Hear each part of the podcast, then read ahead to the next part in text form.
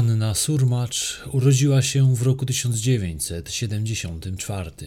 Gdy Anna i Marcin się poznali, mężczyzna miał już córkę z inną kobietą. Nie przeszkadzało to jednak w tym, by para stworzyła związek. Na Annę znajomi mówili Andzia. Oboje pochodzili z Warszawy. Zamieszkali razem w mieszkaniu na parterze w kamienicy, które Marcin dostał po rodzicach. Kamienica, w której znaleźli swój kąt, znajdowała się przy ulicy Dąbrowskiego na warszawskim Mokotowie. Anna i Marcin wzięli ślub. Sąsiedzi nie mieli z dwójką młodych ludzi łatwego życia. Na porządku dziennym były u nich codzienne libacje alkoholowe, okraszone głośno puszczaną muzyką. Najczęściej raczyli sąsiadów muzyką ich troje, a także disco polo. Oparom alkoholu unoszącym się w okolicy towarzyszyły także krzyki wydobywające się w trakcie każdej kłótni, jaka miała miejsce między Anną i Marcinem. Nie przebierali przy tym w słowach, często rzucali mięsem. Organizowali u siebie imprezy, na które uczęszczał lokalny margines społeczny. Przez to też sąsiedzi ich mieszkanie nazywali pijacką myliną. Skarżyli się oni dość często spółdzielni mieszkaniowej na hałas dobiegający z mieszkania w godzinach nocnych. Latem kobieta na ogródku przed kamienicą wystawiała grilla, by grillować na nim mięso dla swoich gości. Wkrótce Andzia zaszła w ciążę. Miała wówczas 20 lat. Marcin był od niej o 4 lata starszy. Niebawem, w 1995 roku, na świat przyszła ich wspólna córka. Na imię dali jej Karina. Marcin był uzależniony od narkotyków, a dokładniej od heroiny i zdecydowanie nie radził sobie z nałogiem. W 2001 roku Andzia wyrzuciła go z mieszkania z tego właśnie powodu. I nie chodziło o to, że przeszkadzało jej to, że jej partner chodzi na ćpany. Problemem było to, że ona zajmowała się handlem narkotykami, a mąż narkoman podbierał jej towar. Od tego czasu Marcin zamieszkał w piwnicy budynku. To wydarzenie zbiegło się jakimś trafem z tym, że Andzia poznała Piotra Sztuckiego, który miał pseudonim Świr. Marcin w tym czasie stoczył się na dno. Do piwnicy sprowadzał innych narkomanów. Zrobił z niej prawdziwą melinę. Razem wstrzykiwali sobie heroinę. Na klatce schodowej walały się strzykawki, a także pety. Unosił się też odór moczu. Mężczyzna zaczepiał sąsiadów i prosił o pieniądze na narkotyki. Był wrakiem człowieka i sprawiał wrażenie, jakby jedyną rzeczą, na jakiej mu zależy, była kolejna działka. Jakby zupełnie nie martwił się tym, że jego żona mieszka w jego mieszkaniu z innym mężczyzną. Ogólnie w tamtych czasach Mokotów pełen był narkomanów. W takim środowisku wychowała się Karinka, której mieszkanie było odzwierciedleniem tego, jak narkotyki wpływają na życie ludzkie. Mówiłem, że Anna zajmowała się handlem narkotykami. Owszem, ale nie była ona podrzędnym dealerem. Miała pod sobą kilkunastu ludzi, którzy rozprowadzali towar dla niej. Świr był swego rodzaju ochroniarzem kobiety, która zaczęła odgrywać coraz większą rolę w półświadku. Działali razem, ale musieli rozliczać się ze swoich transakcji z grupą mokotowską, która rządziła w tym czasie okolicą. W międzyczasie Piotr trafił za kratki. Andzia, bez jego wsparcia, kontynuowała karierę w dilerce. Policja miała na celowniku Annę Surmacz. Z tego też względu co jakiś czas robili jej w domu rewizję, by sprawdzać, czy nie znajdują się tam narkotyki. Nie udało się w żadnej z nich niczego znaleźć. Karina była dość surowo wychowywana przez matkę, ale ta zawsze dbała, by córka była zadbana i miała się w co ubrać. Dziewczynka była szkolona, jak się ma zachowywać. W przypadku, gdy matka jest liczącym się graczem na narkotykowym rynku, dziecko może być bardziej problematyczne niż w zwykłej, spokojnej rodzinie. Andzia szkoliła córkę, by nigdy za żadne skarby nie odbierała telefonu. Dziewczynka mogłaby nieświadomie udzielić komuś informacji, które mogłyby pogrążyć jej matkę. Również wpajano jej, by nie rozmawiała z obcymi. A gdyby ktoś w szkole pytał ją, czym zajmuje się jej mama, ma mówić, że sprzedaje w sklepie. W 2002 roku Karinka, córka Andzi i Marcina, ma 7 lat. Dziewczynka zaczęła chodzić do szkoły. Chodziła do klasy z córką Piotra, czyli Świra. Do tej samej klasy chodziła też inna dziewczynka, Karolina. Była ona córką Rafała Mikołajczyka, pseudonim Święty. Mężczyzna dobrze znał Andzie i Świra. Z kobietą znał się od lat. Został on nawet ojcem chrzestnym Kariny, a Anna była chrzestną jego córki. Bardzo dobrze się dogadywali. Karina często nocowała w domu Rafała. Mężczyzna mieszkał z matką. To głównie ona zajmowała się wychowaniem jego córki. On sam nie miał do tego wszystkiego głowy. Uzależniony był od narkotyków i na tym głównie skupiał swoją uwagę, a także poświęcał czas przede wszystkim na tym, by zdobyć kolejną działkę. A co z matką Karolinki? Ona również była narkomanką i nie interesowała się specjalnie losem własnego dziecka. Nie to było dla niej priorytetem. Święty był jednym z dealerów, którzy rozprowadzali towar, który dostawał od Anny Surmacz. W ten sposób sam zarabiał na narkotyki dla siebie. To przez to stał się później narkomanem. Pozycja Andzi i Świra w biznesie narkotykowym zaczęła wzrastać. Po mieście chodziły pogłoski, że chcą oni przejąć handel narkotykami na Mokotowie. Piotr trafił w 2002 roku do aresztu, ponieważ podejrzany był o udział w rozboju. Został jednak wypuszczony na kilka dni przed świętami Bożego Narodzenia. Po wyjściu na wolność najpierw udał się do mieszkania Justyny, jego byłej partnerki, a zarazem matki ich córki. W Wigilię po południu wyszedł z domu oznajmiając, że idzie po prezenty. Nie pojawił się już jednak w domu do końca dnia. Dwa dni później zadzwonił do Justyny i przepraszał ją, że się nie pojawił, ale ma jeszcze sprawy do załatwienia. W rzeczywistości czas spędzał wtedy z Andzią w mieszkaniu przy ulicy Dąbrowskiego. Marcin ostatni raz swoją żonę i córkę widział 23 grudnia 2002 roku. 26 grudnia 2002 roku jedna z sąsiadek Andzi słyszała dochodzące z jej mieszkania odgłosy. Nie wiedziała co to za dźwięki, ale nie zaniepokoiła się na tyle, by kogokolwiek poinformować o tym, co usłyszała. Przez najbliższe dni Andzia i jej partner zupełnie jakby zapadli się pod ziemię.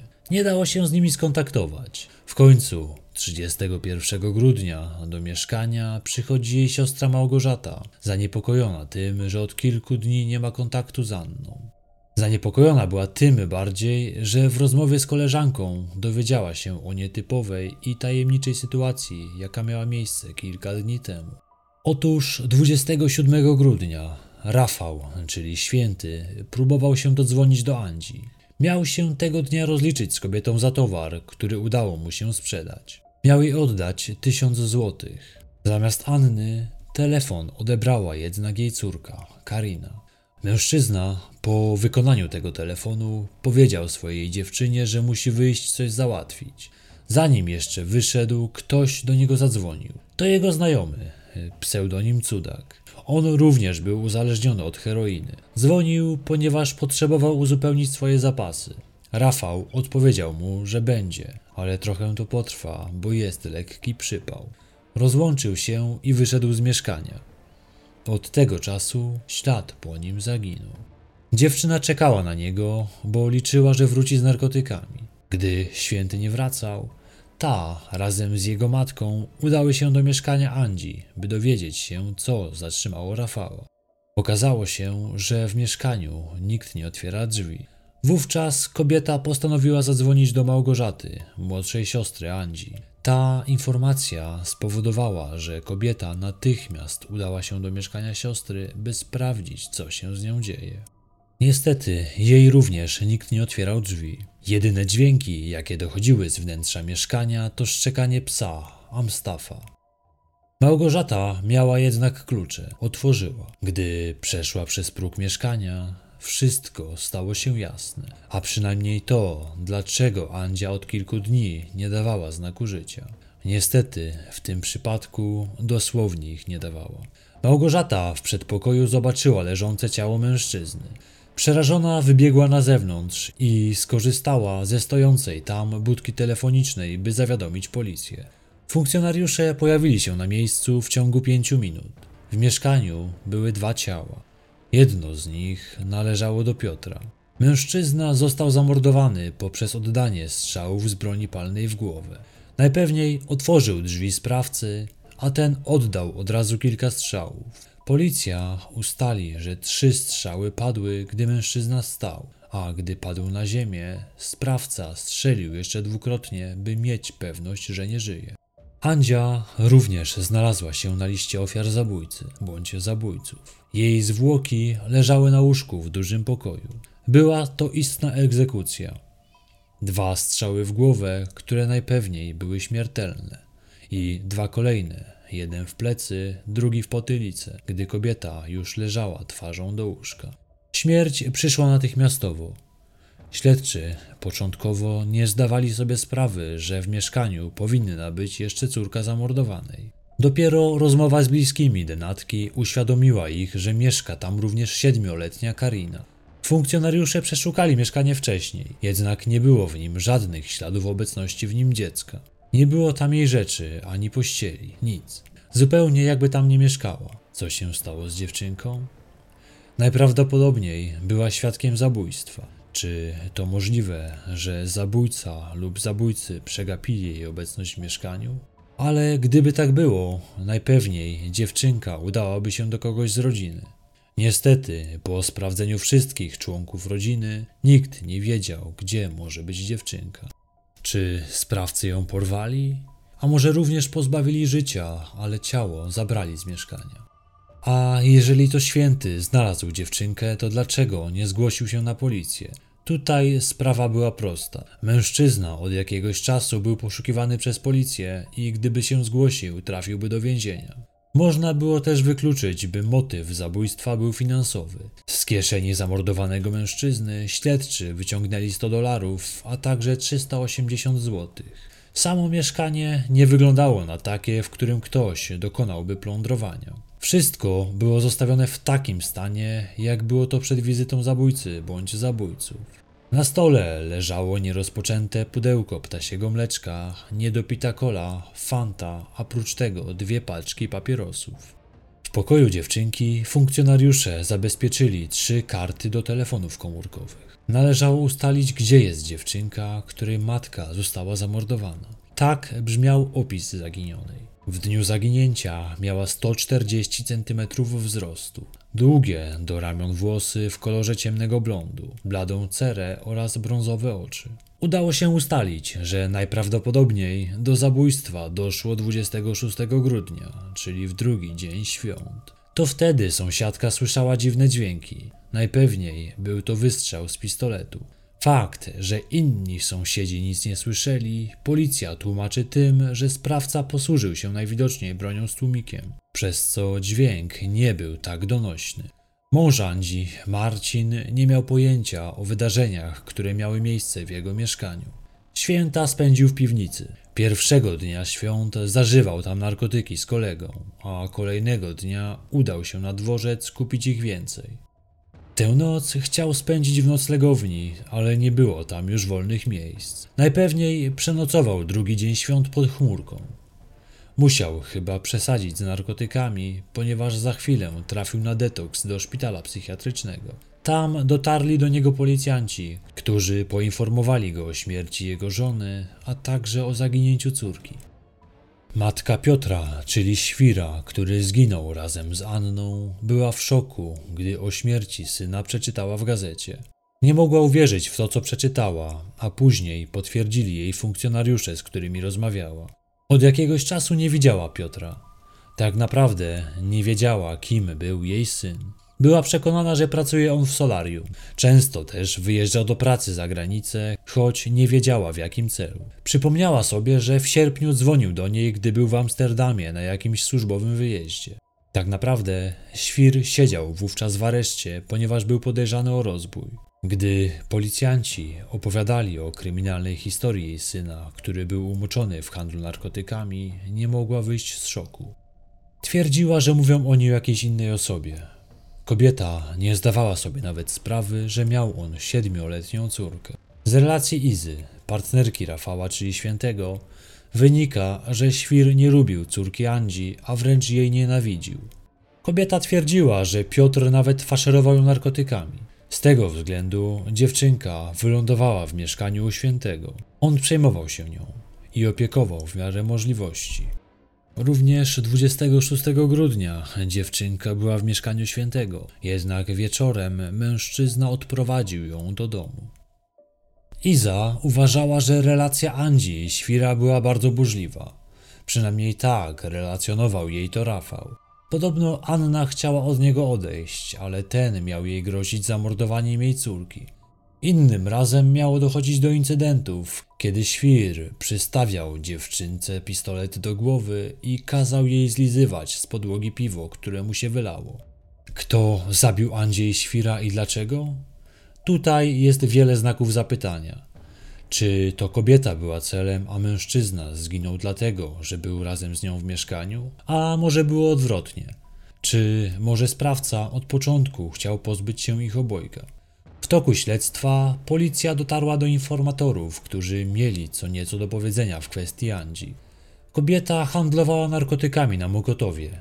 Teren ten należał do Leszka S., pseudonim Gruby.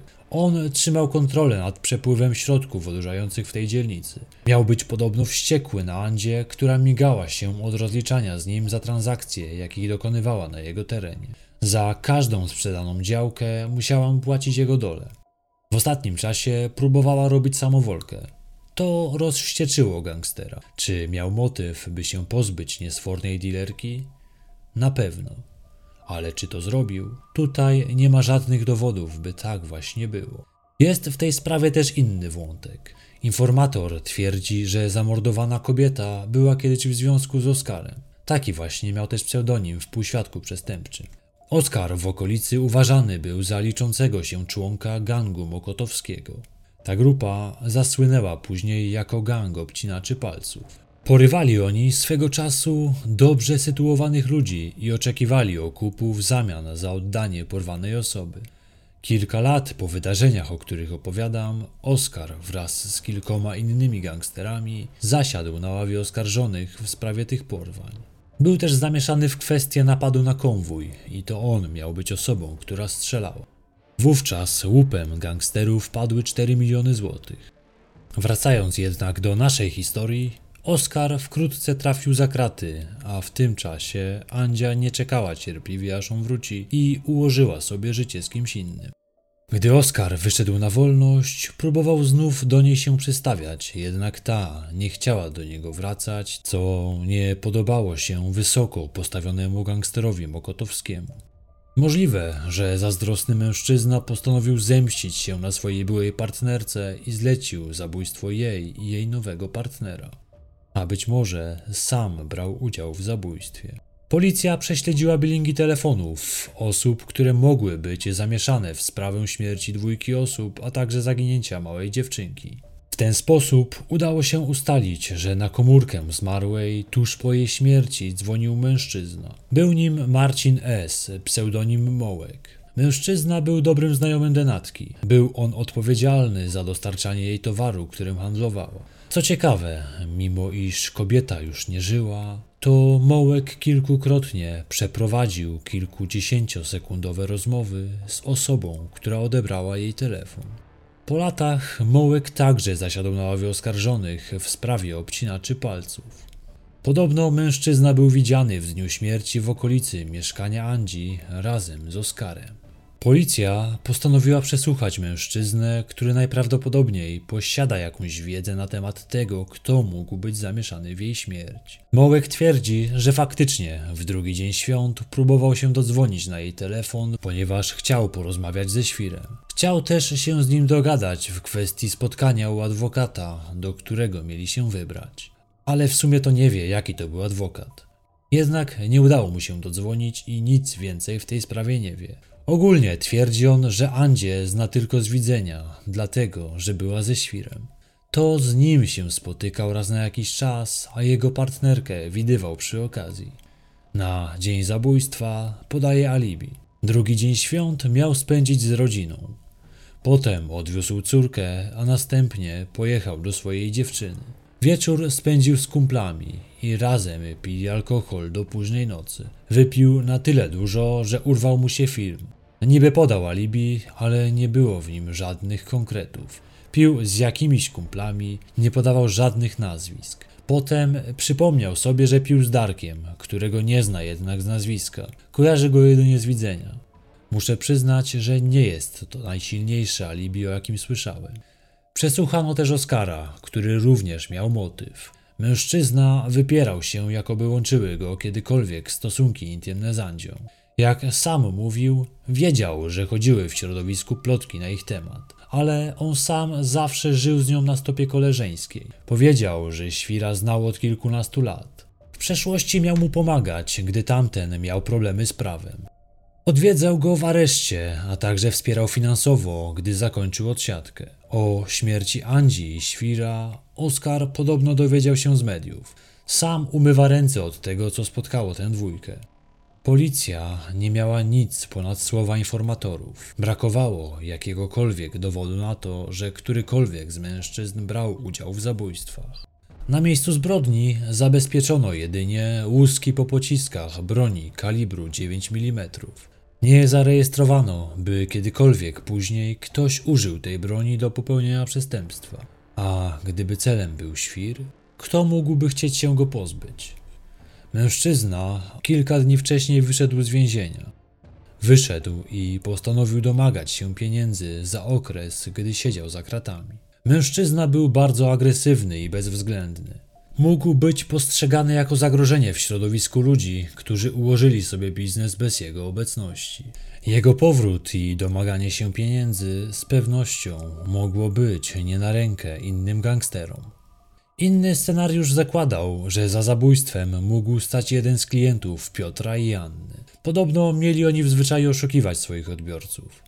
Zaniżali ilość towaru, jaki sprzedawali. Być może jeden z klientów zorientował się, że próbują go okantować i tak się zemścił, choć taki scenariusz jest niezbyt prawdopodobny. Nadal nie wiadomo, jaki los spotkał dziewczynkę, a także co stało się z Rafałem. Przesłuchano w tej sprawie wiele osób, jednak ich zeznania nie wniosły niczego nowego do śledztwa. Przeczesano noclegownie dla bezdomnych, by sprawdzić, czy w nich nie ukrywa się Rafał lub czy Karina nie jest tam przetrzymywana. Policja sprawdziła niemalże każdy dom należący do osób, które miały powiązanie z handlem narkotykami, a także z grupą mokotowską. Niestety nie trafiono na żadne ślady. Dwa tygodnie po zabójstwie do siostry Andzi ktoś zadzwonił. Rozmówca powiedział jej, że święty był widziany w Grochowie koło uniwersamu. Powiedział też, że razem z nim jest Karina. Po tym krótkim komunikacie rozłączył się. Nigdy się nie udało ustalić, kim był ten mężczyzna i czy mówił prawdę. Zarówno mężczyzna, jak i dziewczynka nie zostali odnalezieni w miejscu, o którym mówił. Ktoś z rodziny twierdził, że dostrzegł dziewczynkę w tramwaju linii numer 4, który jechał w stronę wyścigów. Mężczyzna był przekonany, że na 100% była to Karina, ale nie zdążył wsiąść do tramwaju, ponieważ ten odjechał. Zadzwonił do szwagra i razem dogonili autem tramwaj na przystanku przy parku Dreszera, ale dziewczynki nie było już w środku. Czy to możliwe, że była to Karina? Mężczyzna był przekonany, że tak ale jak było naprawdę, możemy się nigdy nie dowiedzieć. Na policję dzwonił też świadek, który twierdzi, że widział dziewczynę w autobusie linii 190. Zwrócił na nią uwagę, ponieważ jechała z mężczyzną, na którego mówiła wujku, a w innym zdaniu nazywała go tatą. Zupełnie jakby była instruowana, jak ma go nazywać i się zapomniała. Dziewczynka miała też zapytać swojego opiekuna, czemu nie chodzi do szkoły. On jej odpowiedział, że dlatego, że jest chora i musi zrobić badania. W tym przypadku również nie udało się dotrzeć do owego mężczyzny i dziewczynki. Pojawiły się jeszcze inne telefony, ale one również nie przybliżyły śledczych do odnalezienia zaginionej. W 2004 roku umorzono śledztwo w sprawie zabójstwa Świra i Andzi z powodu niewykrycia sprawców. Dalej jednak trwało śledztwo w sprawie zaginięcia Kariny, a także Świętego. Co się stało z dziewczynką? Jak to możliwe, że była w domu w dzień po zabójstwie? Czyżby sprawcy jej nie zauważyli? A może się schowała przed nimi? Pytań jest wiele. Być może dziewczynka, która podobno była inteligentna jak na swój wiek, po usłyszeniu strzałów schowała się w pokoju, a sprawcy, którzy nie widzieli dziecka w mieszkaniu, uznali, że w tym czasie było u kogoś z rodziny. Jaką rolę w tym wszystkim odegrał święty? Najpewniej naprawdę chciał pomóc dziewczynce, ale co stało się później? Na ten moment brak odpowiedzi na te wszystkie pytania. Mężczyzna naprawdę był zżyty z Kariną. Był jej chrzestnym i czuł się za nią odpowiedzialny. Bardzo mało prawdopodobne, by mógł chcieć zrobić jej krzywdę.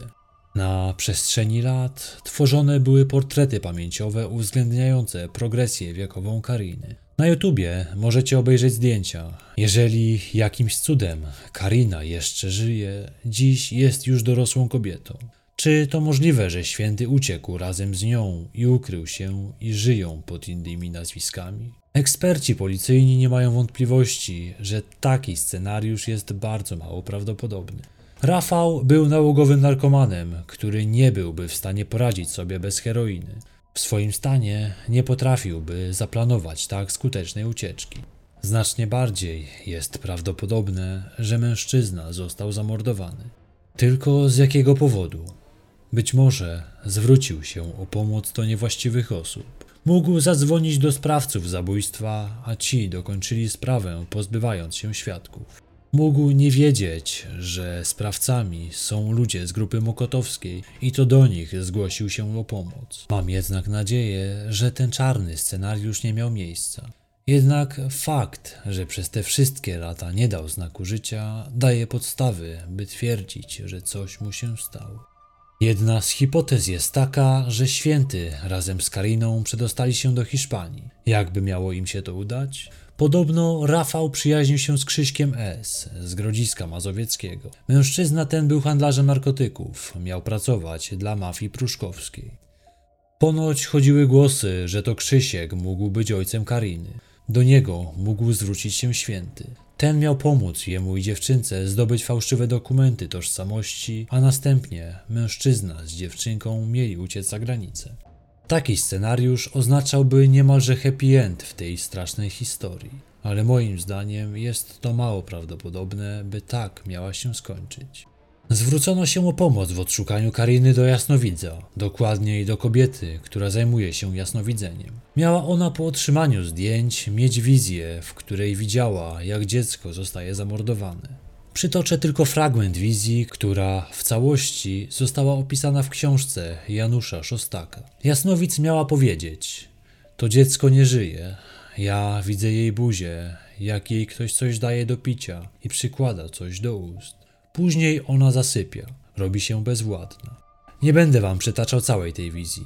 To nie jest aspekt, który uważam za wiarygodny, zatem wspominam o tej wizji tylko w ramach ciekawostki. Po więcej odsyłam was do wcześniej wspomnianej książki. Wizjonerka twierdziła, że zarówno święty, jak i Karina zostali zamordowani, a następnie rozpuszczeni w kwasie. Jan Fabiańczyk, pseudonim Miami, czyli policjant działający pod przykrywką w celu rozpracowania grupy Mokotowskiej, twierdzi, że słyszał wówczas w środowisku głosy, że święty został złapany przez chłopaków z Mokotowa. Nie było z nim jednak wówczas dziewczynki. Mieli go torturować, by wyciągnąć informacje o jej miejscu pobytu. Według tej wersji dziewczynka miała zostać gdzieś ukryta przez wcześniej wspomnianego Krzyśka. Ten mężczyzna również zaginął i do dziś nikt nie wie, gdzie się podziewał. W książce Urwane Ślady Szostak przytacza słowa jednego z gangsterów mokotowskich, który twierdzi, że to Oskar zabił Andzie i Świra, a potem Karinę i Świętego. Według jego słów mieli potem zakopać dwoje zaginionych w pobliżu Otwocka. O tej sprawie w dwóch swoich książkach wspomniał Janusz Szostak, a także wątek Kariny pojawił się w książce Patryka Wegi. Czy kiedykolwiek dowiemy się prawdy? Najpewniej o tym, jakie losy spotkały Karinę i Rafała, wiedzą osoby powiązane ze środowiskiem grupy Mokotowskiej. Jednak mało prawdopodobne, by kiedyś wyjawiły one prawdę. Z mojej strony to już wszystko. Dziękuję Wam, że byliście ze mną w kolejnym odcinku. Do usłyszenia wkrótce.